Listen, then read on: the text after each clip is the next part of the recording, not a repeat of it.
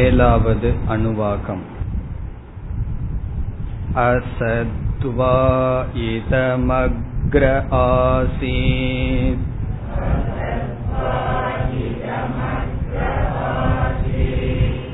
ததோ வை சத ஜாயத.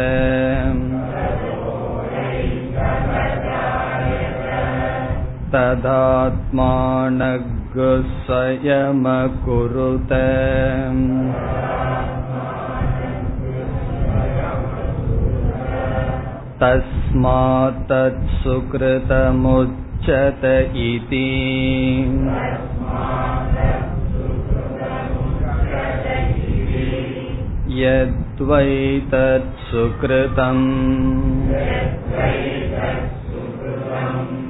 ரசோ வை சக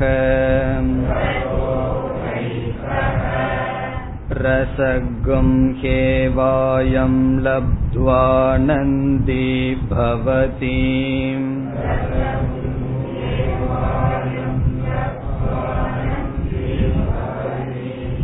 கோஹ்யேவான்யாத் கப்ராண்யாத்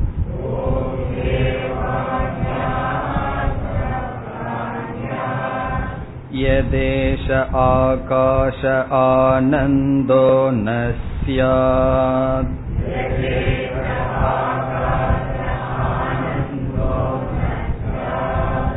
ஏஷ கேவானந்தயாதி.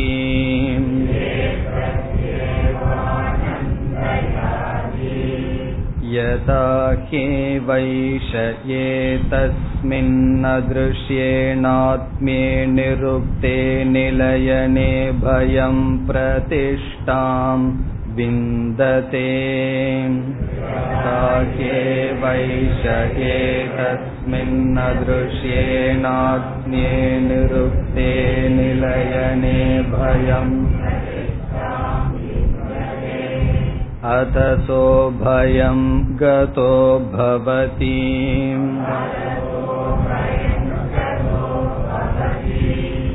யதா ஹேவைஷயே தஸ்மினுதரமந்தரம் குருதே.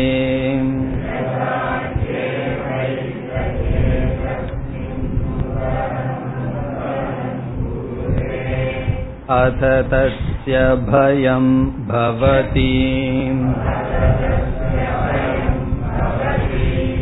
தத்வேவ பயம் விதுஷோ மன்வானஸ்ய.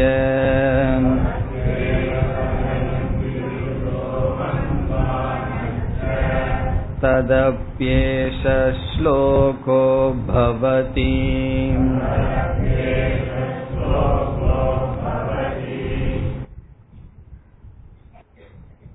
ஆறு ஏழு இந்த இரண்டு அணுவாகங்களில் பிரம்மத்தை பற்றி மேலும் சில குறிப்புகள் அல்லது விளக்கங்கள் பேசப்படுகின்றது. அதை சங்கரர் 7 பகுதிகளாக பிரித்து ஒவ்வொரு பகுதியும் பிரம்மனுடைய இருப்பை நிலைநாட்டுகிறது என்று பொருள் கொள்கிறார். இதில் ஆறாவது அணுவாகத்தில் 3 காரணங்கள் நாம் பார்த்தோம். ஏழாவது அணுவாகத்தில் மீதி 4 காரணங்கள் வருகின்றது. உபனிஷத் உண்மையில் இவ்விதம் பிரிக்கவில்லை. பிரம்மத்தை பற்றி சந்தேகம் வந்த காரணத்தினால் மேலும் சில விளக்கங்கள் கொடுக்கப்படுகின்றது. அதை இவ்விதம் பிரிக்கப்பட்டு சங்கரரால் பார்க்கப்படுகின்றது. ஏழாவது அணுவாகத்தில் அசத்வா இதமக்ர ஆசி அதில் ஆரம்பித்து தஸ்மாத் தத் சுக்ருதம் உச்சத இதி அதுவரை 4வது காரணம் சுக்ருத பிரசித்தேகே என்று சென்ற வகுப்பில் பார்த்தோம்.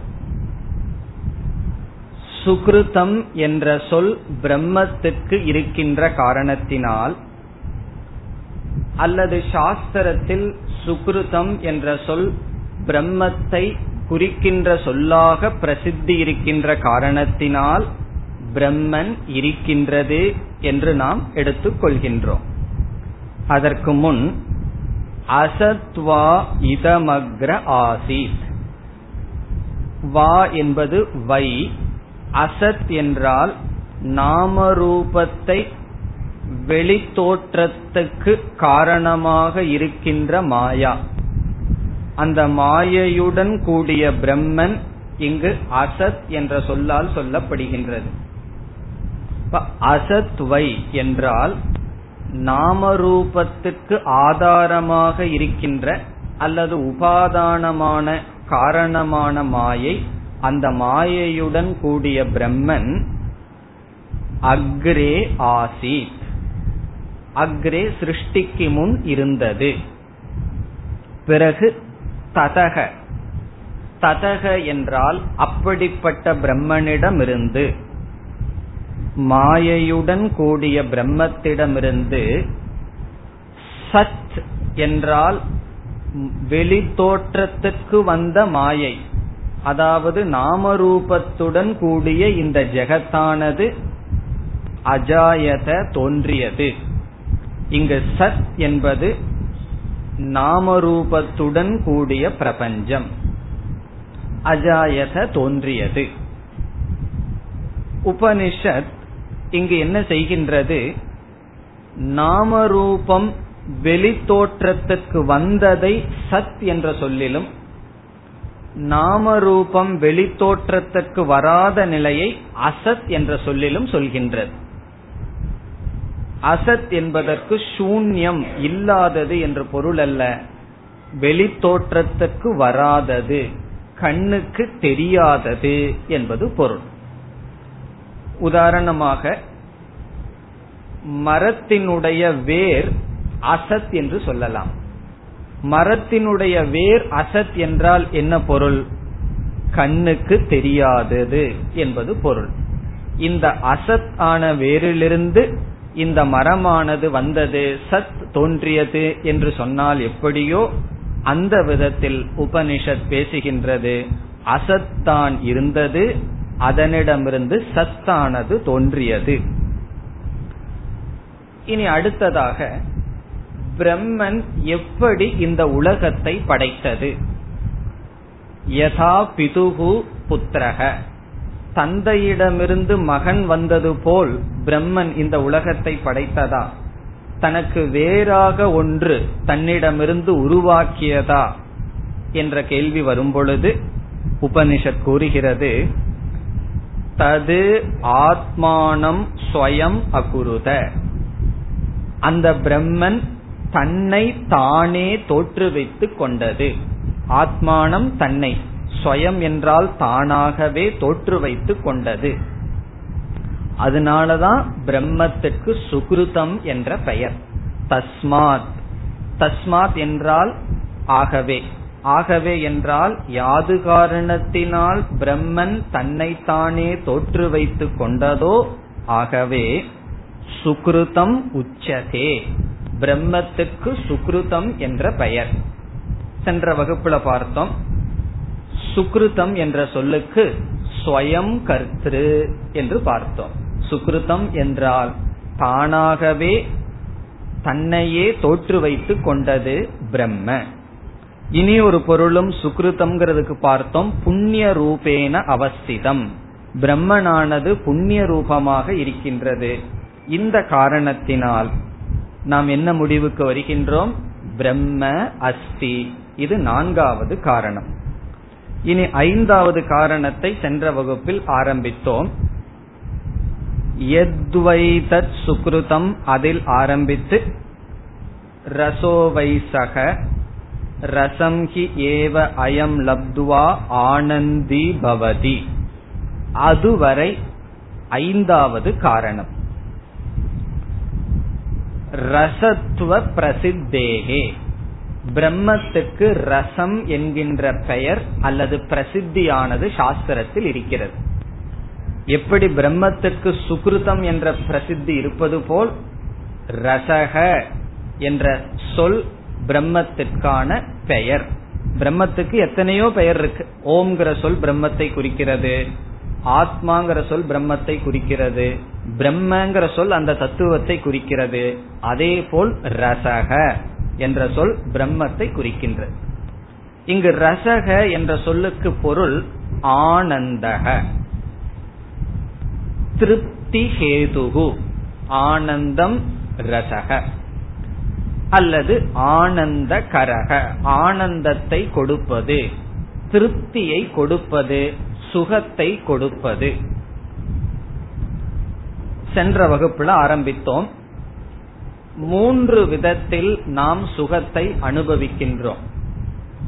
ஒன்று விஷய சுகம், இந்திரிய துவாரா, இந்திரியத்தை பயன்படுத்தி பொருள்கள் இருக்கும் பொழுது பொருள்களோடு சம்பந்தப்படுத்தி சுகத்தை நாம் அனுபவிக்கின்றோம். அது முதல் விதமான சுகம். நாம் அனுபவிக்கின்ற சுகங்கள் மூன்றாக பிரிக்கப்படுகிறது சாஸ்திரத்தில். விஷய சுகம், இந்திரிய துவாரா. இந்த விஷய சுகமானது மனிதனுக்கு மனிதன் வேறுபடுகிறது அல்லது நம்மிடமே தாரதமியம் இருக்கின்றது. தாரதமியம் என்றால் குறைவு, அதிகம் என்று சுகத்தில் அதிகமான வேற்றுமை இருக்கின்றது. உதாரணமாக ஒருவருக்கு டீயை கொடுத்தோம் அப்படின்னா அதை குடிக்கிறதுனால ஒரு சுகம் இருக்கின்றது. அவருக்கு காஃபியை கொடுத்தோம் அப்படின்னா அவர் என்ன சொல்லுவார், எனக்கு டீயை விட காஃபி பிடிக்கும், அதனுடைய பொருள் அதில் அதிகமான சுகத்தை நான் அனுபவிக்கின்றேன். டீயை குடிக்கும் பொழுது சுகத்தை அனுபவிக்கிறார். அவர் விரும்புகின்ற இனி ஒரு பொருளை அருந்தும் பொழுது சுகத்தை அனுபவிக்கிறார். பிறகு ஏன் ஒன்றை விட்டு அடுத்ததற்கு செல்கிறார் என்றால் சுகத்தினுடைய தாரதமியம் இருக்கின்றது. இதை பற்றி தான் அடுத்த பகுதியில் விளக்கமாக பார்க்க இருக்கின்றோம். ஆனந்த மீமாம்சா செய்ய இருக்கின்றோம். அதனால அங்கு இதனுடைய விளக்கத்தை பார்க்கலாம். இந்திரியங்கள் வழியாக அனுபவிக்கப்படுகின்ற சுகம் தாரதமியம் இருக்கின்றது. அதற்கு ரெண்டு காரணம் நாம் விளக்கமாக பார்க்க இருக்கின்றோம். ஒன்று உபாதி, இனி ஒன்று விஷயம். விஷயம் சூக்ஷ்மம் ஆக ஆக அதை அனுபவிக்கின்ற உபாதியானது, சரீரம் சூக்ஷ்மம் ஆக ஆக சுகமானது அதிகரிக்கும். நம்ம இயற்கை காட்சி ஒன்றை பார்த்து ரசிக்க முடியும். ஆனால் மிருகங்கள் அதை, அந்த சுகம் மிருகங்களுக்கு கிடையாது. ஒரு புஸ்தகத்தை படித்து சுகத்தை அனுபவிக்க முடியும், மிருகத்துக்கு அந்த சுகம் கிடையாது. கழுதைக்கு புஸ்தகத்தை கொடுத்தால் சாப்பிட்டு தான் ரசிக்க தெரியுமே தவிர படித்து அதனால் வருகின்ற சுகத்தை அது அறியாது.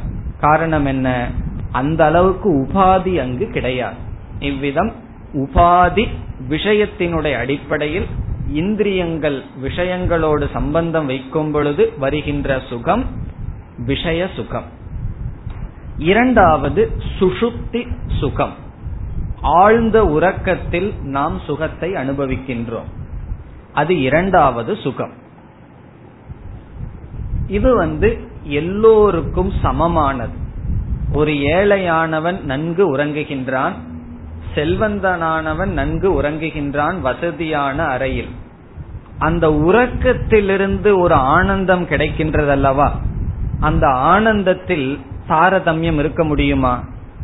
ஏழையினுடைய உறக்கத்தில் வருகின்ற ஆனந்தம் குறைவு, ஏசி ரூம்ல இருந்து உறங்கும் பொழுது உறக்கத்தில் வருகின்ற ஆனந்தம் அதிகம்னு சொல்ல முடியுமா? முடியாது. இது தாரதமியம் இல்லாமல் எல்லோருக்கும் பொதுவானது. அது இரண்டாவது சுகம். இந்த இரண்டும் தான் பிரசித்தியானது. ஆனால் இங்கு சங்கராச்சாரியார் மூன்றாவது ஒரு சுகத்தை பற்றி பேசுகிறார். அவர் சொல்றார், ஞானிகளுடைய மனதில் இருக்கின்ற சுகம். அது மூன்றாவது விதமான சுகமாக எடுத்துக் கொள்கின்றார். ஞானேன, ஞானத்தினால் ஞானி அனுபவிக்கின்ற மூன்றாவது விதமான சுகம். இந்த மூன்று சுகத்துக்கும் பிரம்மன் இருக்குங்கிறதுக்கு என்ன சம்பந்தம்? இதுவரைக்கும் சென்ற வகுப்புல பார்த்தோம். இனி சம்பந்தத்தை நாம் பார்க்க வேண்டும். இந்த மூன்று விதமான சுகத்திலிருந்து பிரம்மம் இருக்கின்றது, இப்படி நாம் நிலைநாட்டுகின்றோம் என்றால், சாதாரணமாக ஒரு மனிதனிடம் சென்று சுகஹேதுகு கக, எது சுகத்துக்கு காரணம் என்று கேட்டால் என்ன பதில் சொல்வார்கள்? அல்லது சாஸ்திரம் எல்லாம் படிக்காம நம்மிடமே நம்ம கேட்டா சுகத்துக்கு என்ன காரணம் என்று கேட்டால் என்ன பதில் சொல்வோம்? சுகம் அதிகமாக வேண்டும் என்றால் என்ன காரணம் என்று கேட்டால் எல்லோருடைய மனதிலிருந்து வருகின்ற பதில் விஷயம். பொருள்கள் இருக்க சுகம் கிடைக்கும், பொருள்கள் அதிகமாக அதிகமாக சுகம் அதிகரிக்கும். இதுதான் எல்லோரும் கொடுக்கின்ற பதில் அல்லது எல்லோரும் அறிகின்ற பதில். இப்ப எத்திர எத்திர சுகம் தத்திர தத்திர விஷயத்துவம், எங்கெல்லாம் விஷயம் இருக்கின்றதோ அங்கெல்லாம் சுகம் இருக்கின்றது என்பது ஒரு விதமான நியதி. இந்த நியதியை சங்கராச்சாரியார் நிராகரிக்கின்றார். ரெண்டு விதத்துல நிராகரிக்கலாம். ஒன்று, ஞானிகிட்ட போகாமையே நிராகரிச்சிடலாம். எப்படி? பொருள்தான் சுகத்துக்கு காரணம் என்று, பொருளுக்கும் சுகத்துக்கும் காரண காரிய சம்பந்தத்தை பற்றி பேசினால் அந்த காரிய காரண சம்பந்தமானது ஆழ்ந்த உறக்கத்தில் வேலை செய்வது கிடையாது. ஆழ்ந்த உறக்கத்தில் என்ன பொருள் நம்மிடம் இருக்கிறது, அந்த சுகத்தை அனுபவிப்பதற்கு. ஆகவே ஞானியிடம் செல்லாமலேயே சுஷுப்தோ ஆழ்ந்த உறக்கத்தில் இந்த நியதியானது பொய்யாக்கப்படுகிறது. என்ன நியதி? நாம் நினைத்து கொண்டு வந்த நியதி, பொருள்கள் இருக்க சுகம் வருகின்றது, பொருள்கள்தான் சுகத்திற்கு காரணம் என்ற ஒரு நியதியானது பொய். காரணம் என்ன? ஆழ்ந்த உறக்கத்தில் பொருள் இல்லை, ஆனால் சுகம் இருக்கின்றது. எப்படி என்றால், நம்ம காஃபி அருந்துகின்றோம், அதுல இனிப்பு இருக்கின்றது. என்ன நியதியை சொல்லலாம்? இந்த இனிப்புக்கு காரணம் சர்க்கரை என்று சொல்லலாம். சர்க்கரையை சேர்த்தா விட்டால் அதில் இனிப்பு இல்லை, கசப்பு தான் இருக்கின்றது. இதிலிருந்து என்ன நியதிக்கு வருகின்றோம்? எப்பொழுதெல்லாம் இனிப்புடன் அதை அருந்துகின்றோமோ அதற்கு காரணம் சர்க்கரை. இதுல விபச்சாரமே கிடையாது, எந்த இடத்திலும் மாறி இருத்தல் என்பது கிடையாது. அவ்விதம் எங்கெல்லாம் சுகமோ அங்கெல்லாம் விஷயம்தான் நமக்கு சுகத்தை கொடுக்கிறது. விஷயம் ஹேது காரணம், விஷயம்தான் நமக்கு சுகத்தை கொடுக்கிறது என்ற நியதி, சர்க்கரை தான் இனிப்பை கொடுக்கின்றது என்ற நியதியில் எப்படி மாற்றமில்லையோ அப்படி விஷயம்தான் சுகத்தை கொடுக்கின்றது என்ற நியதி கிடையாது. வெதிரேக திருஷ்டாந்தம். எப்படி கிடையாதுன்னு சொல்ல முடியும்? ஆழ்ந்த உறக்கத்தில் பொருள் இல்லை, இருந்தாலும் சுகத்தை அனுபவிக்கின்றோம். இதிலிருந்து விஷயம் தான் சுகத்தை கொடுக்கும் என்ற நியதி கிடையாது. இனி அடுத்த படிக்கு செல்ல வேண்டும் என்றால், ஒருவன் ஆழ்ந்த உறக்கத்துக்கு செல்லவில்லை, விழித்து கொண்டு இருக்கின்றான், அவன் பொருள்களை பற்றி கொள்ளவில்லை, அவனிடம் பொருள்களும் கிடையாது. இந்த நிலைய கௌபீன பஞ்சகம்ங்கிறதுல சங்கராச்சாரியார் நல்லா விளக்கிறார். கௌபீன பஞ்சகம்னா ஞானிக்கு ஒரு கௌபீனத்தை தவிர ஒரு பொருளும் கிடையாது. ஒரு மரத்தடியில உட்கார்ந்துருக்கான், அவனுக்கு ஏதாவது சாப்பிட்றதுக்கு பாத்திரம் வேணும்னா கைய குவிச்சா பாத்திரம், கைய எடுத்துட்டோம்னா பாத்திரம் போச்சு. இந்த பாத்திரத்தை யாரும் திருட முடியாத பாத்திரம், கைய ரெண்டையும் சேர்த்துனா பாத்திரம், பிறகு சாப்பிடுகின்றான். இப்படி இருக்கின்ற ஞானி கழு பாக்யவந்தக அப்படின்னு சொல்றார். அதத்தான் இங்கு சங்கரர் எடுத்துக்கொள்கின்றார். ஞானியை உதாரணமாக எடுத்துக்கொண்டு அவன் எந்த விஷயத்தோடும் சம்பந்தம் வைக்கவில்லை, ஆனால் திருப்தியுடன் இருக்கின்றான். அந்த திருப்திக்கு என்ன காரணம் என்று ஒரு கேள்வியை கேட்கின்றான். கொஞ்சம் ஆழ்ந்து சிந்திச்சாதான் இந்த லாஜிக் நமக்கு புரியும். இல்ல அப்படின்னா அது புரியாம போயிடும்.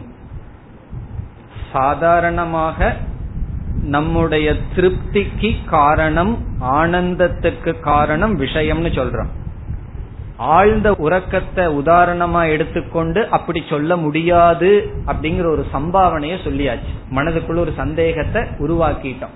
என்ன சந்தேகம்?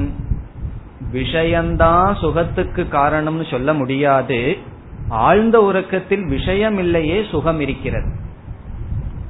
இனி அடுத்தபடிக்கு வந்து என்ன சொல்றோம்?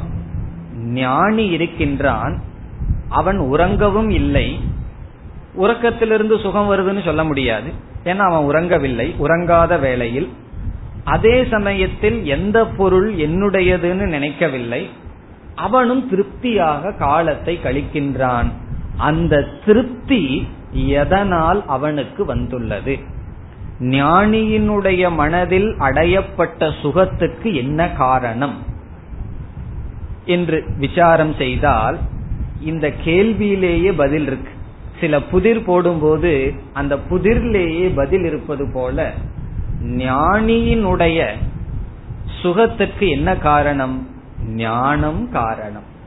ஏன்னா ஞானின்னு சொல்லிட்டமே, ஞானி எந்த விஷயத்தோடும் சம்பந்தம் வைக்காமல் சந்தோஷமாக இருப்பதை நாம் பார்க்கின்றோம். பாஹ்ய சாதன ரஹிதாகா ஞானினக பாஹ்ய சாதன ரஹிதாகா, வெளியே இருக்கின்ற சாதனை இல்லாத ஞானிகள் சானந்தாக திருஷ்யந்தே. இது ஆச்சாரியருடைய வாக்கியம். பாஹ்ய சாதன ரஹிதாக, வெளியே எந்த பொருள்களும் இல்லாத ஞானிகள் சானந்தாக, ஆனந்தத்துடன் கூடியிருப்பவர்களாக திருஷ்யந்தே, நம்மால் பார்க்கப்படுகிறது, நாம் அதை அனுபவிக்கின்றோம்.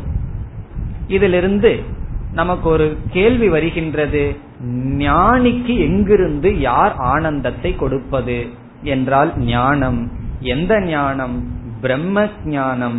ஆகவே பிரம்மன் திருப்தி ஹேதுகு. இதுதான் நம்ம வர வேண்டிய கடைசி முடிவு. பிரம்மன்தான் ஆனந்தத்துக்கு காரணமே தவிர, ரசஹேதுகு ரசத்தை கொடுப்பது பிரம்மனே தவிர வேறு எதுவும் இல்லை என்ற முடிவுக்கு நாம் வருகின்றோம். இதனுடைய விளக்கம் அடுத்த அனுவாகத்தில் நாம் நன்கு பார்க்க இருக்கின்றோம். ஆனந்த மீமாம்சான்னு சொல்லி 8வது அனுவாகத்தில் செய்யப்படுகிறது. அங்கு மேலும் இதே கருத்தை நாம் விளக்கமாக பார்க்கலாம். இப்போது இதோடு நாம் முடித்து கொள்ளலாம். என்ன? ஞானி சந்தோஷமாக இருக்கின்றான், ஆனந்தமாக இருக்கின்றான், விஷயமோ சுஷுப்தியோ காரணம் அல்ல. அப்படி என்றால் அவனுடைய ஞானம் காரணம். ஞானத்துக்கு விஷயமாக இருப்பது பிரம்ம. ஆகவே பிரம்ம திருப்தி ஹேதுகு. இப்ப பிரம்மனை வந்து என்ன சொல்லிட்டோம்? ஆனந்தம்னு சொல்லிட்டோம், ரசகன்னு சொல்லிட்டோம். இவ்விதம் சாஸ்திரத்தில் திருப்திக்கு காரணமாக பிரம்மன் பிரசித்தியாக இருக்கிறது. ஆகவே என்ன முடிவுக்கு வர்றோம்? பிரம்ம அஸ்தி, பிரம்மன் இருக்கின்றது. எப்படி? திருப்திக்கு காரணமாக இருக்கின்றது. இந்த உலகத்தில் நாம வந்து நிலையான திருப்தியை அடைய வேண்டுமென்றால் அந்த பிரம்ம ஞானத்தை அடைய வேண்டும், அல்லது பிரம்மத்தை அடைய வேண்டும். அந்த பிரம்மத்தை அடைஞ்சோம் அப்படின்னா திருப்தி வருகின்றது. கடைசியில நம்ம வாழ்க்கையில எதை அடையணும்னா அந்த திருப்தி தான். சில பேர் சொல்லுவார்கள், எல்லாம் இருக்கு ஒண்ணுதான் இல்லை. அது என்னன்னா மன நிம்மதி, திருப்தி. பிறகு அந்த எல்லாம்ங்கிறதுக்கு என்ன அர்த்தம்? எல்லாமே அடைஞ்சிட்டேன், திருப்தி ஒன்ன தவிர எல்லாம் அடைஞ்சிட்டேன்னு சொன்னா. அல்லது ஒருவர் சொல்றார், என்னிடம் எதுவுமே இல்லை, திருப்தி மட்டும் இருக்கு. பிறகு அது என்னன்னா அதுதான் லட்சியம். இந்த திருப்திக்கு காரணம் என்ன? பிரம்ம. இப்ப ரசக என்றால் பிரம்மன் திருப்திக்கு காரணமாக சாஸ்திரத்தில் இருக்கின்ற காரணத்தினால், சாஸ்திரத்தில் இங்கு உபனிஷத்தில் பிரம்மத்தை திருப்திக்கு காரணமாக பேசப்பட்டு பிரசித்தியாக இருக்கின்ற காரணத்தினால் என்ன முடிவு சங்கரர் சொல்றார்? பிரம்ம அஸ்தி. அதுதான் 5வது காரணம். பிரம்ம அஸ்தி ரசத்துவ பிரசித்தேகே. ரசம் என்றால் திருப்தி அல்லது ஆனந்த ஹேது அல்லது ஆனந்தம். திருப்தி ஹேதுகு, திருப்திக்கு காரணமாக இருப்பது. இனி நாம் உபனிஷத் வாக்கியத்துக்கு செல்லலாம். தஸ்மாத் தத் சுக்ருதம் உச்சத இதி, அதற்கு பிறகு செல்ல வேண்டும். யத்வை தத் சுக்ருதம், உபனிஷத் என்ன செய்கிறது? எந்த பிரம்மன் சுக்ருதம் என்ற பிரசித்தியுடன் இருந்ததோ அதே பிரம்மத்துக்கு ரசக என்ற பெயரும் இருக்கிறது என்று சொல்கிறது. பல பேர் பிரம்மத்துக்கு சகசர நாமம் எல்லாம் சொல்றோம் அல்லவா, அப்படி எது எந்த பிரம்மனானது, எதுங்கிறது பிரம்மத்தை குறிக்கிறது. வை தத் சுக்ருதம், தது அந்த சுக்ருதம் என்ற பெயரில் பிரசித்தியுடன் இருக்கிறதோ. இப்ப ஏற்கனவே பிரம்மன் சுக்ருதம்ங்கிற பெயர் சொல்லப்பட்டு அது நமக்கு பிரசித்தி ஆகிவிட்டது. இத படிச்சதுக்கு அப்புறம் மீண்டும் தைத்திரியோபனிஷத் படிச்சு சுக்ருதம் என்று தைத்திரியோபனிஷத்துல இந்த இடத்துல படிச்சோம்னா நமக்கு என்ன ஞாபகம் வரும்? ஓ, பிரம்மத்துக்கான பெயர்னு நமக்கு பிரசித்தி ஆகிவிட்டது. அப்படி சுக்ருதம் என்று எது பிரசித்தியாக பிரம்மன் இருக்கின்றதோ சகவை ரசக, சக அந்த பிரம்மந்தான் ரசக, ரசம் என்ற பெயரிலும் இருக்கின்றது. அந்த பிரம்மத்துக்கு உபனிஷத் புதிய பெயர் சூட்டுகிறது. என்னவா? ரசக. யத்வை தத் சுக்ருதம், எது பிரம்ம, தத் அந்த, தத் யத் எல்லாமே பிரம்மத்தை குறிக்கின்றது. எது சுக்ருதம் என்று சொல்லப்பட்டதோ, இந்த வை அப்படிங்கிற சொல் பிரசித்தியை குறிக்கின்றது. வை வா என்றெல்லாம் நாம் படிக்கிறோம் அல்லவா, அது பிரசித்தியை குறிக்கின்றது. எந்த பிரம்ம சுக்ருதம் என்று பிரசித்தியுடன் இருக்கின்றதோ சக, அதுவே, சக என்றால் அது, இங்கு பிரம்மத்தை குறிக்கின்றது. வை அதுவே மீண்டும் ஒரு பிரசித்தி ரசக, ரசம் என்ற பெயரில் பிரசித்தியுடன் இருக்கின்றது. இனி ரசம் ஹி ஏவ அயம் லப்துவா ஆனந்தி பவதி, ரசம் ஹி ஏவ அயம், அயம் என்ற சொல் இவர் என்று பொருள். இங்கு இவர் என்றால் ஞானி, அயம் என்றால் இவர், இவன். இங்கு இவன் என்ற சொல் ஞானியை குறிக்கின்றது. அயம் ஞானி புருஷக. ரசம் ஹி ஏவ, ரசத்தை, இங்கு ரசம்னா என்ன நம்ம புரிந்து கொள்கின்றோம்? பிரம்ம. இந்த ஞானி அயம் ஹி, இந்த ஞானியானவன் ரசம் ஹி ஏவ, இந்த பிரம்மத்தையே.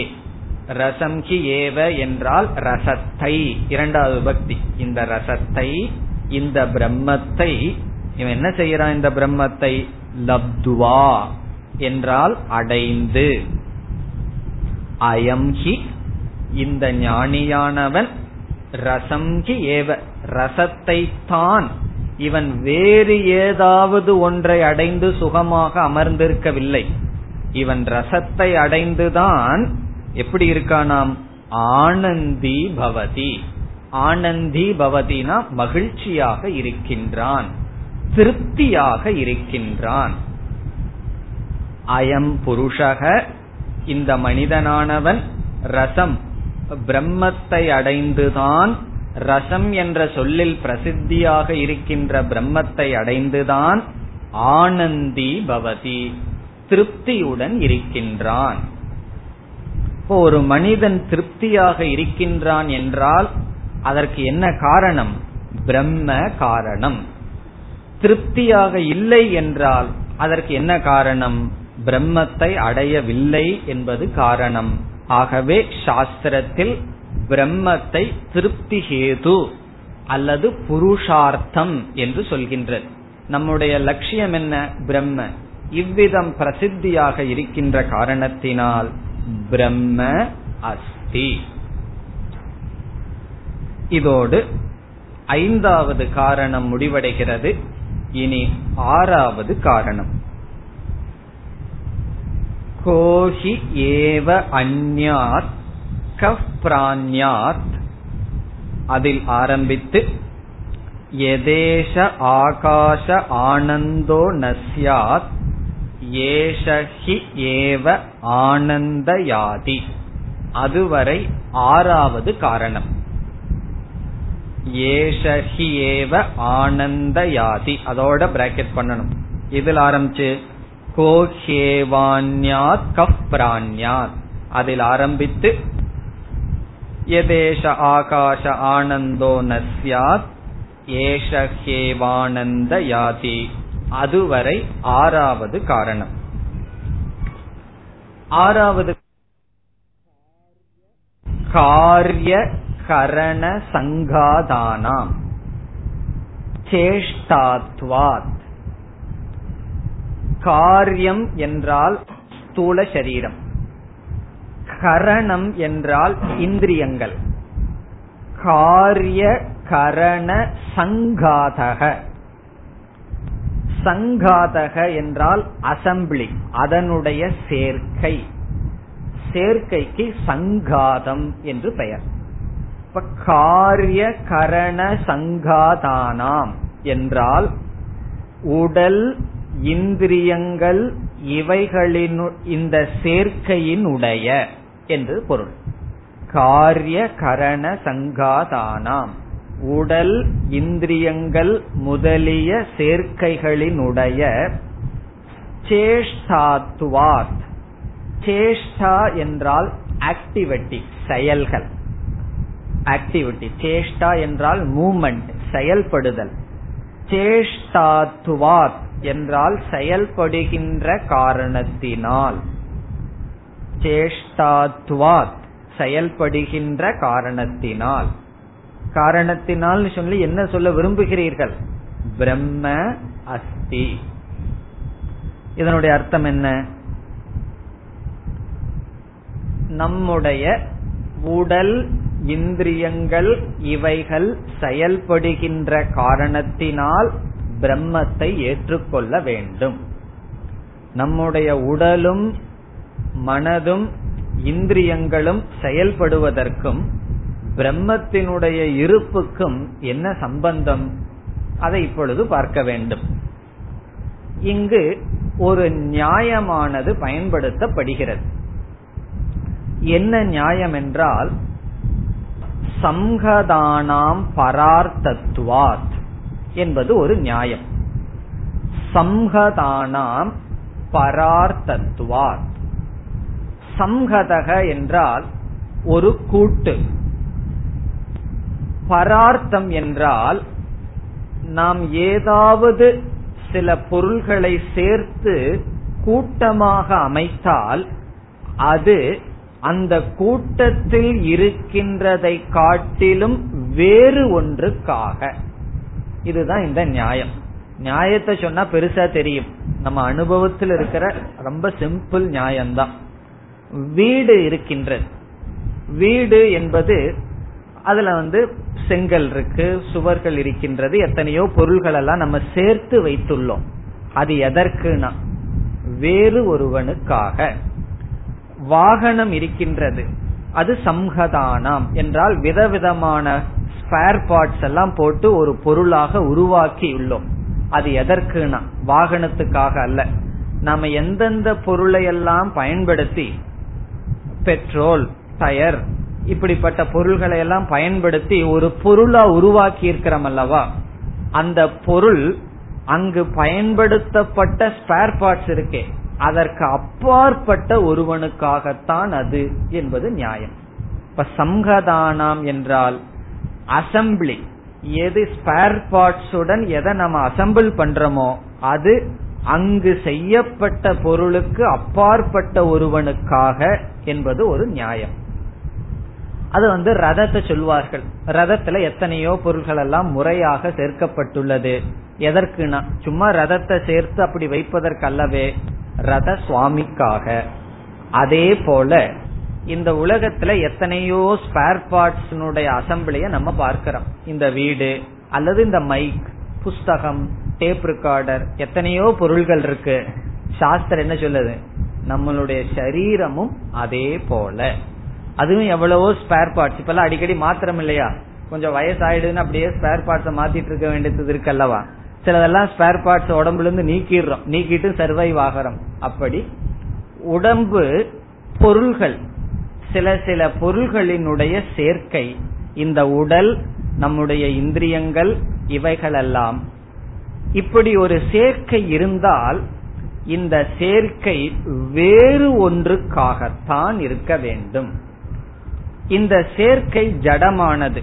நம்மளுடைய உடல் பஞ்ச ஸ்தூல பூதத்தினுடைய சேர்க்கை, மனம் இந்திரியமெல்லாம் சூக்ஷ்ம பூதங்களினுடைய சேர்க்கை.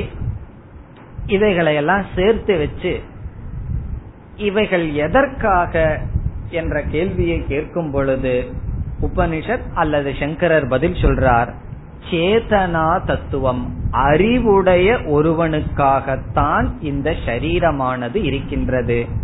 அந்த அறிவுடைய தத்துவம் தான் பிரம்ம என்று சொல்லப்படுகிறது. இந்த இடத்துல ஜீவன் இந்த சரீரம் சொல்லல, பிரம்மத்துக்கு தான் இந்த சரீரமா.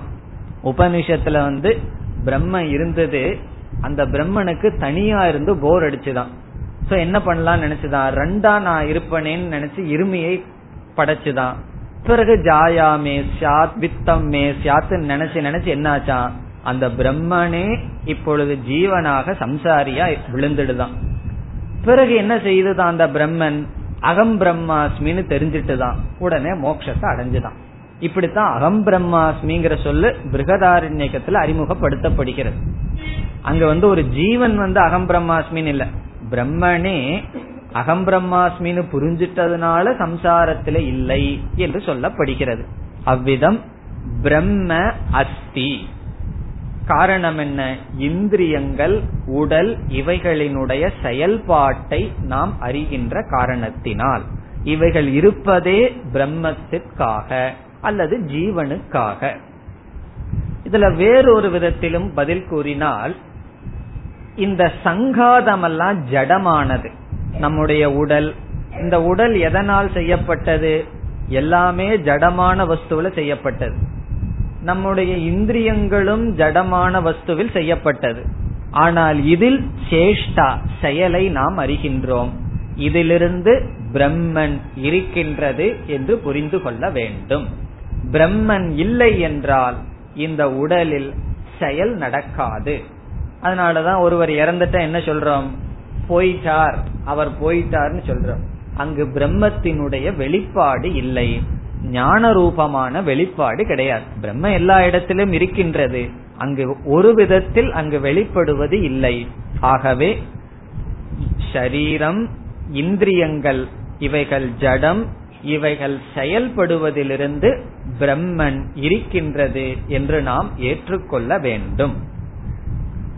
இனி மந்திரத்திற்கு வரலாம். கஹஹி ஏவ அன்யாத் கஹ பிராண்யாத்.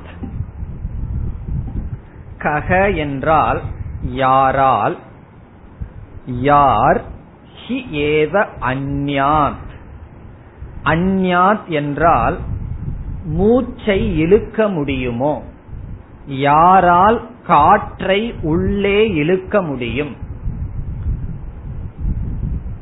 என்ன உபனிஷத் சொல்ல போகிறது, அந்த பிரம்ம சரீரத்துல இல்லைன்னு சொன்னா யாருனால காத்த உள்ள இழுக்க முடியும், காத்த வெளியே விட முடியும். அதுதான் இங்க உபனிஷத் சொல்கிறது.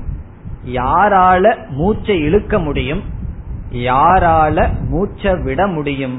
பிரம்மன் இந்த உடலில் இல்லை என்றால், அதான் உபனிஷத் சொல்கின்றது. கஹ யாரால், ஹி ஏவ அன்யாத் என்றால் அபானன சேஷ்டாம் குர்யாத். அபானன சேஷ்டாம் குர்யாத் என்றால் காற்றை உள்ளே இழுக்க யாரால் முடியும். இந்த இடத்துல கேள்வி கேட்கல, ஆக்ஷேபம் செய்கின்றது, யாராலே முடியாது. எப்பொழுது உபனிஷத் சொல்லும், பிரம்மன் இல்லை என்றால், பிரம்மன் சரீரத்துக்குள்ள வெளிப்படவில்லை என்றால், பிரம்மனை ஏற்றுக்கொள்ளவில்லை என்றால் யாரால் தான் மூச்சை விட முடியும். பிறகு கக பிராண்யாத். பிராண்யாத் என்றால் யாரால் மூச்சை வெளியே விட முடியும். இன்ஹலேஷன் அன்யாத், எக்ஸலேஷன் பிராண்யாத், யாரால் மூச்சை வெளியே விட முடியும், யாரால் மூச்சை உள்ளே விட முடியும். எப்பொழுது யதேஷ ஆகாஷ ஆனந்தோ நஸ்யாத். எது ஏஷக ஆகாஷே ஆனந்த நஸ்யாத். எது என்றால் எதி என்று பொருள். எது என்றால் ஒரு கால், எத் என்றால் எதி, இன்கேஸ் ஒரு கால். ஏஷகங்கிற சொல்ல எடுத்து ஆனந்தகங்கிற சொல்லோட சேர்த்திக்கணும். ஏஷக ஆனந்தக, இந்த ஆனந்த ரூபமான பிரம்மன்.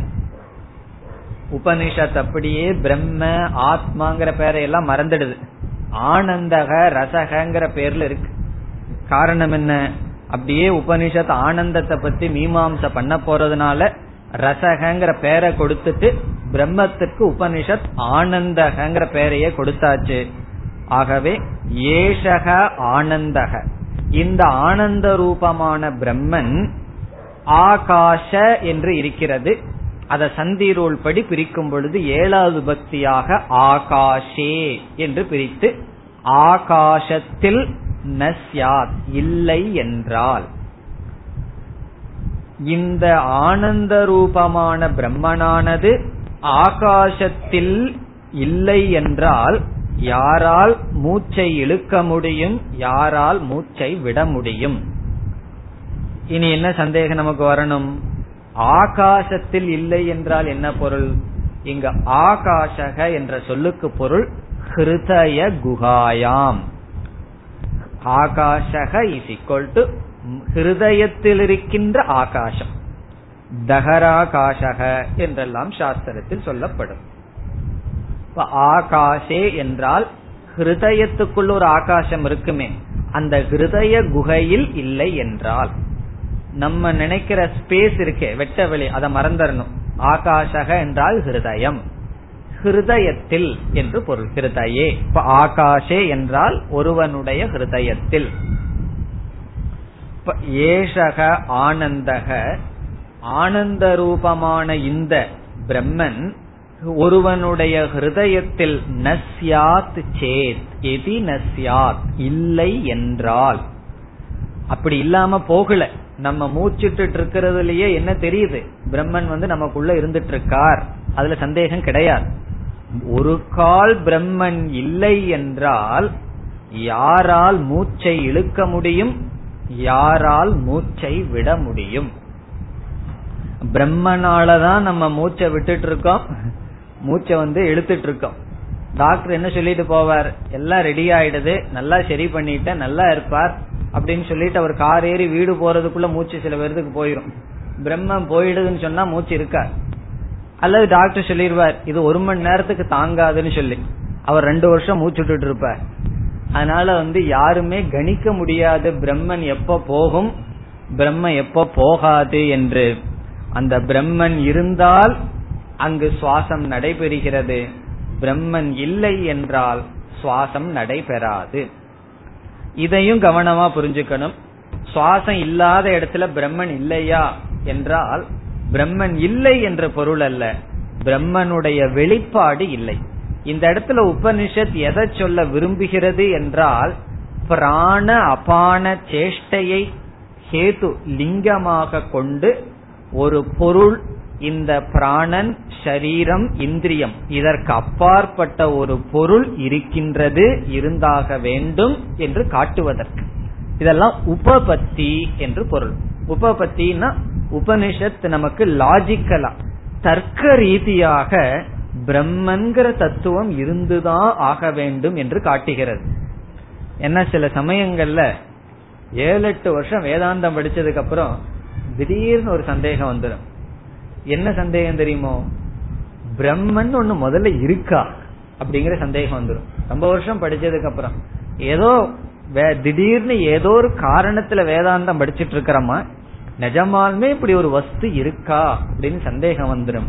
அப்போ உபனிஷத்து வந்து அந்த சந்தேகப்பட வேண்டாம், அறிவு பூர்வமா சிந்திச்சாலும் கூட சம்ஹதானாம், இந்த பல பொருள்களினால் செய்யப்பட்ட இந்த உடல் இவைகளெல்லாம் ஜடம், இவைகள் சேதனத்தை போல் செயல்படுகிறது என்றால் அது ஒரு தத்துவம் இருக்கணும், அதற்கு பேருதான் பிரம்மன், அதுதான் ஆனந்தம்.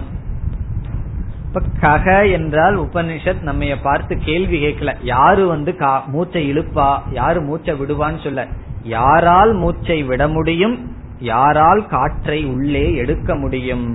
யது எதி ஒரு கால், ஏஷக ஆனந்தக இந்த ஆனந்த ரூபமான பிரம்மன் ஆகாஷே நம்முடைய ஹிருதய குகையில் இல்லை என்றால், இல்லாமல் சென்றுவிட்டால் எப்படி ஒருவன் பிராணன் முதலிய காரியத்தை செய்ய முடியும். பிறகு உபனிஷத் முடிக்கின்றது ஏஷகஹி ஏவ ஆனந்தயாதி, ஆனந்தயாதினா ஆனந்தயதி. இதற்கு இந்த கடைசி பகுதிக்கும் இந்த காரணத்துக்கும் சம்பந்தம் இல்லை, இத அந்த ரசகங்கிறதுல சேர்த்திக்கணும். ஏஷக இந்த பிரம்மன் தான் ஆனந்தயதி ஒருவனை திருப்திப்படுத்துகிறது. இப்ப இந்த கருத்தை ரசோவை சக ரசம் கிலப்துவா ஆனந்தி பவதி அதோட சேர்த்தி கொள்ள வேண்டும். மீண்டும் உபனிஷத் அதை சொல்கின்றது. ஆனந்தோ நஸ்யாத் அதோட உண்மையில் ஆறாவது காரணம் முடிவடைகிறது. ஏஷக இந்த பிரம்மனே அல்லது ஆத்மா ஹி ஏவ, ஒவ்வொரு இடத்துல ஏவகாரம் வேற இருக்கு, இந்த ஆத்மாதான் ஒருவனை திருப்திப்படுத்துகின்றது. ஆனந்தயாதி ஆனந்தயதி, ஆனந்தயதினா ஒருவனை திருப்திப்படுத்துகிறது. இதோடு ஆறாவது காரணம் முடிவடைகிறது.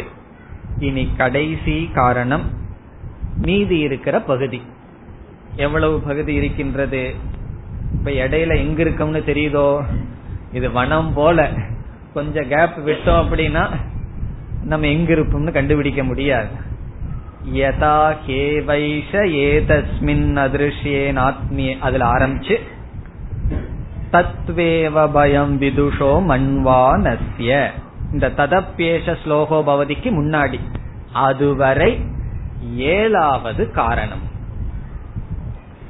எதுல ஆரம்பிச்சு எதுல யதாகி ஏவ ஏஷ ஏதஸ்மின் அத்ருஷ்யே அநாத்மியே அனுருக்தேல் ஆரம்பிச்சு தத்வேவ பயம் விதுஷோ மன்வானஸ்ய அது வரைக்கும் பிராக்கெட் பண்ணி என்னன்னு போட்டுக்கணும், ஏழாவது காரணம்.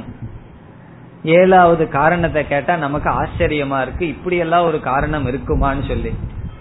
என்ன காரணம் என்றால் பய அபய ஹேதுத்வாத் பிரம்ம அஸ்தி. பய அபய ஹேதுத்வாத்,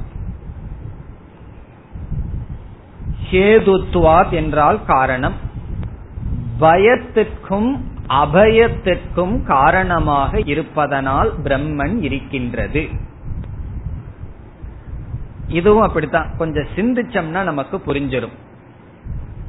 இந்த என்ன காரணம்னு சொன்னா, ஒருவன் பயப்படுகிறான், ஒருவன் பயப்படவில்லை, அதனால் பிரம்மன் இருக்கின்றது. அதான் உபனிஷத் அல்லது சங்கரர் சொல்ற காரணம். உபனிஷத்து அதைத்தான் சொல்கின்றது. ஒருவனுக்கு பயம் வருகின்றது, ஒருவனை பார்த்து உனக்கு பயம் வருதா, அவன் ஆமான்னு சொன்னா உபனிஷத் சொல்லுது அல்லது சங்கரர் சொல்றார் பிரம்மன் இருக்கு. ஒருவன் சொல்றார் எனக்கு பயம் இல்ல, அப்படி என்றால் பிரம்மன் இருக்கு. இப்ப பயம் இருக்கு, பயம் இல்லை, இதை காரணமாக கொண்டு பிரம்மனுடைய அஸ்தித்வம் நிரூபிக்கப்படுகிறது. எப்படி? பயம் இருக்கிறதுனால பிரம்மன் இருக்கின்றது, பயம் இல்லாத காரணத்தினாலும் பிரம்மன் இருக்கின்றது என்று நிரூபிக்கப்படுகிறது. பய அபய ஹேதுத்வாத் பிரம்ம பய காரணம், பிரம்ம அபய காரணம். அதுதான் இதனுடைய சாரம். பிரம்மன் பயத்துக்கு காரணம். நமக்கு பயம் மனசில் இருக்கும் அல்லவா, பயம் சொன்னா அச்சம், ஃபியர். அந்த அச்சத்துக்கு காரணம் பிரம்மன். அச்சமில்லை அச்சமில்லைன்னு எல்லாம் பாடுகிறார்கள் அல்லவா, பயம் இல்லாத மனசு இருக்கு இல்லையா, அதுக்கு என்ன காரணம்னா அதுவும் பிரம்மன். இது ஒரு முக்கியமான டாபிக். பிருகதாரண்யகத்துல குரு சிஷ்யனுக்கு உபதேசம் பண்ணிட்டு நீ நல்லா புரிஞ்சுட்டு பிரம்மத்தை அடைஞ்சிட்டாய் அப்படின்னு பலத்தை சொல்லும் பொழுது, அதாவது யாக்ஞவல்யர் ஜனகருக்கு உபதேசம் பண்ணிட்டு நீ பிரம்மத்தை அடைஞ்சிட்டன்னு சொல்லணும். அந்த இடத்துல என்ன சொல்றார்? அபயம் வை பிராப்த ஜனகோசி, நீ அபயத்தை அடைந்து விட்டாய். ஹே ஜனக, என்னுடைய உபதேசத்தினால் நீ அபயத்தை அடைந்து விட்டாய் என்று அங்கு சொல்லப்படுகிறது. அதே கருத்துதான் இங்கு பேசப்படுகிறது. ஒருவன் அபயத்தை அடைகின்றான், ஒருவன் பயத்தை அடைகின்றான். இதிலிருந்து பிரம்மன் இருக்கின்றது. இதில் ஒவ்வொன்றாக நாம் பார்ப்போம். பிரம்மனே பரம்பொருள், பிரம்ம தத்துவம் பயத்துக்கு காரணம், பிரம்ம தத்துவம் அபயத்துக்கு காரணம். எப்படி என்றால்,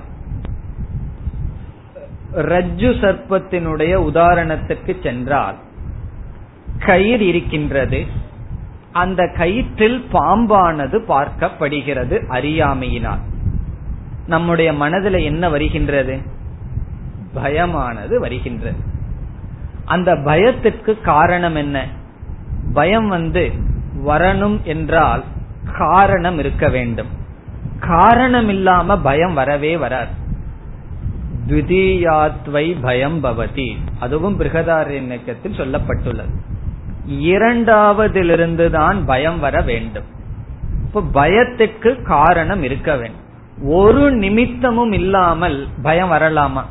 சில பேருக்கு வருதுன்னு சொல்லுவார்கள், திடீர்னு எனக்கு பயம் வந்துருது நைட்ல, ஒரு காரணமும் இல்லைன்னு சொல்லி. அதாவது பாவமாவது காரணமா இருக்கணும், அல்லது எதையாவது நினைச்சு அவர்களுக்கே தெரியாம இருக்கும். சில சமயங்கள்ல நமக்கு பயம் வந்துடலாம், பயத்துக்கு காரணம் நமக்கே தெரியாமல் இருக்கும். அத முதல்ல கண்டுபிடிக்கணும். நான் எதை கண்டு பயந்துட்டு இருக்கேன்னு தெரியாமல் பயந்து கொண்டு இருப்போம். அதனால நமக்கு காரணம் தெரியாமல் இருக்கலாம், ஆனா காரணம் இல்லாமல் பயப்பட மாட்டோம். ஏன்னா நிர்நிமித்தம் பயம்ங்கிறது ஒரு காரியம், அதற்கு ஒரு காரணம் இருந்தாக வேண்டும். இங்கு பாம்பை பார்த்து பயப்படுகின்றோம். எந்த பாம்பு? கயிற்றிலிருந்து பார்க்கப்பட்ட பாம்பை பார்த்து பயப்படுகிறோம். அதற்கு என்ன காரணம்? பாம்புன்னு சொல்லலாமா? பாம்பு பயத்துக்கு காரணம்னு சொல்லலாம் ஆரம்பத்தில். கொஞ்சம் விசாரம் பண்ணி பார்த்தா உண்மையில் பாம்பு அங்க கிடையாது, அது இருந்தா தானே பயத்திற்கு காரணம். பிறகு அதிஷ்டானமான கயிறு தான் பயத்திற்கு காரணம். பிறகு அது பாம்பு அல்லன்னு தெரிஞ்சதுக்கு அப்புறம் என்ன நமக்கு வருதுன்னா பெரிய ஒரு தைரியம் வந்துருது, அபயம் வந்துருது. அபயம் வை ஜனக, அபயத்தை நம்ம அடைஞ்சிடறோம். அந்த அபயத்துக்கு என்ன காரணம்? அதே கயிறு தான். இப்ப கயிறே பயத்துக்கும் காரணம், அதே கயிறு அபயத்திற்கும் காரணம். அது எப்படி ஒரே பொருள் இரண்டு விபரீதமான பாவனைக்கு காரணமாக முடியும்? கயிர் கயிறாக புரிந்து கொள்ளாத பொழுது பயத்திற்கு காரணம், கயிற்றை கயிறாக புரிந்து கொள்ளும் பொழுது அபயத்திற்கு காரணம். கயிற்றை பாம்பாக புரிந்து கொள்ளும் பொழுது பயத்துக்கு காரணம். அந்த கயிறானது பயத்தை கொடுக்கின்றது. எப்பொழுது? கயிறினுடைய தத்துவம் அறியாத பொழுது. கயிற்றினுடைய தத்துவம் அறிந்த பொழுது அதே கயிறானது அபயத்திற்கு காரணம் ஆகிறது. அதே போல வேதாந்தத்தில் ஈஸ்வரன் அல்லது பிரம்மன், அவரை புரிஞ்சுக்கலன்னு சொன்னா அந்த ஈஸ்வரனே பய காரணம். ஈஸ்வரனுக்கு என்று ரொம்ப பேர் பயந்துக்கிறாங்க அல்லவா? பகவான் ஏதாவது பண்ணிருவாரா, நான் ஒரு வேண்டுதல் பண்ணிட்டேன், நான் அதை செய்யல அப்படின்னா பகவான் ஏதாவது பண்ணிருவாரான்னு சொல்லி ஈஸ்வரனை நினைச்சு பயந்துக்கிறோம். பிரபஞ்சத்தை நினைச்சு வேற பயந்துட்டு இருக்கோம். நமக்கு பயத்துக்கு என்னென்னலாம் காரணமோ அந்த காரணத்துக்கு அதிஷ்டானமா இருக்கிறது ஈஸ்வரன் தான், பகவான் தான். பிறகு ஞானியானவன் அபயத்தை அடைகின்றான். அவன் அபயத்தை எப்படி அடைகின்றான்? பிரம்மத்தை புரிந்து கொண்ட காரணத்தினால் அபயத்தை அடைகின்றான். அதுதான் உபனிஷத் சொல்கின்றது. இங்கு யார் பிரம்மத்தில், பிரம்ம ஞானத்தில் நிலை பெறுகிறார்களோ அவர்களுக்கு அபயஹேதுவாக பிரம்மன் இருப்பதனால், யார் பிரம்மத்தை புரிந்து கொள்ளவில்லையோ அவர்களுக்கு பயஹேதுவாக இருக்கின்ற காரணத்தினால் பிரம்ம அஸ்தி, பிரம்மனானது இருக்கின்றது. எப்படி பிரம்மன் பயத்துக்கு காரணமாகிறது என்றால், இதே ரஜ்ஜு சர்ப்பம் தான். ரஜ்ஜு சர்ப்பத்தை நம்ம விடாம பிடிச்சிட்டே இருப்போம். இதுல இருந்து எத்தனையோ கருத்துக்கள் எடுத்துட்டே இருக்கலாம். கயிறானது புரிந்து கொள்ளவில்லை என்றால் வேறு என்ன ஏற்படுகிறது? அந்த கயிற்றில் கயிற்றுக்கு வேறான ஒண்ணு இருப்பது போல் மனதில் தோன்றுகிறது. உண்மையிலேயே அங்க இரண்டாவது பொருள் கிடையாது. இரண்டாவது பொருள் இருக்கின்றது என்ற எண்ணம் தான் இருக்கிறது. இனியும் அந்த பாம்பை பற்றி கொஞ்சம் விசாரம் செய்தால், நாம் எதை கண்டு பயந்துள்ளோம்? உண்மையிலேயே பாம்பு அங்க இருந்து பயந்தமா, அல்லது பாம்பு இருக்கின்றது என்கின்ற எண்ணத்தை கண்டு நாம் பயந்துள்ளோமா? நம்முடைய பயத்துக்கு காரணம் வெளியே பயத்தை கொடுக்கின்ற வஸ்து கிடையாது. பிறகு எங்க இருக்குன்னா, நம்முடைய மனதில் பயத்தை கொடுக்கின்ற பொருள் இருக்கின்றதுங்கிற எண்ணமே பயத்தை கொடுத்துள்ளது. அதனாலதான் நம்முடைய எல்லா விதமான பயத்திற்கும் உண்மையான காரணமே கிடையாது. நம்ம எந்த இடத்துல எல்லாம் பயந்துட்டோமோ அங்கெல்லாம் சிந்திச்சு பார்த்தோம்னா, நாம எதை கண்டு பயந்துட்டோம்? நம்முடைய கற்பனையில தான் நம்ம பயந்து கொண்டு இருக்கின்றோம். சிந்திச்சு பார்த்தா பயத்துக்கு காரணமே கிடையாது. அப்படி இருந்ததுன்னு சொன்னா அஜ்ஞானம் அல்லது அத்தியாசம். யாராவது கொஞ்சம் லேட்டா வந்தா வீட்டுல, அதாவது ஒருவருக்காக எதிர்பார்த்துட்டு இருக்கோம், அவர் வரல அப்படின்னா என்ன வருது? பயம் வருது. என்ன நினைச்சிட்டு பயந்துக்கிறோம்? எந்த பல்லவன் டிரான்ஸ்போர்ட்ல அடிச்சிட்டு கிடக்கிறாரோன்னு நினைச்சு கற்பனை பண்ணிட்டு பயந்துக்கிறோம். இந்த பயத்துக்கு என்ன காரணம்? அல்லது எந்த விதமான பயத்துக்கும் தான் என்ன காரணம்? உண்மையிலேயே பயத்துக்கான நிகழ்ச்சி அங்க நடக்கல, நடக்கும்ங்கிற கற்பனை, அந்த எண்ணத்துலதான் நமக்கு பயந்துக்கிறோம். இப்ப யாரிடம் யார் பயந்துக்கிறான்னா, நாமளே நம்முடைய பயத்துக்கு காரணம். வேற யாருமே காரணம் இல்ல, நம்முடைய பயத்துக்கு நாமே காரணம். பிறகு தெளிவான ஞானம் கிடைச்சிடுதுன்னா எப்படி இருப்போம்னா, அபயம் வை, அபயத்துடன் இருப்போம். அதற்கு யார் காரணம்னா, வேற யாருமே அபயத்தை கொடுக்கல, அதற்கும் நாம் காரணம். அதனால சங்கரர் சொல்றார், ஆத்மா ஏவ ஆத்மனக பய காரணம் அபய காரணம் ச. தானே ஒருவன் பயத்துக்கும் அபயத்துக்கும் காரணம். இங்க தான்கிற இடத்துல பிரம்ம, பிரம்மனே பயத்துக்கும் அபயத்துக்கும் காரணம். பிரம்மன் எப்பொழுது பய காரணம்? பிரம்மஸ்வரூபம் புரியவில்லை என்றால் அதை ஜெகத்துன்னு பார்த்து பயப்படுறோம். பிரம்மஸ்வரூபம் புரிந்து விட்டால், ஜெகத் பிரம்மஸ்வரூபம் என்று தெரிந்து விட்டால் அபய காரணம். ஆகவே ஏழாவது முடிவென்ன, பய அபய ஹேதுத்வாத் பிரம்ம அஸ்தி. உபனிஷத்தினுடைய மந்திரத்தை அடுத்த வகுப்பில் பார்ப்போம். ஓம் பூர்ணமதః பூர்ணமிதம் பூர்ணாத் பூர்ணமுதச்யதே பூர்ணஸ்ய பூர்ணமாதாய பூர்ணமேவாவசிஷ்யதே. ஓம் சாந்தி சாந்தி சாந்தி.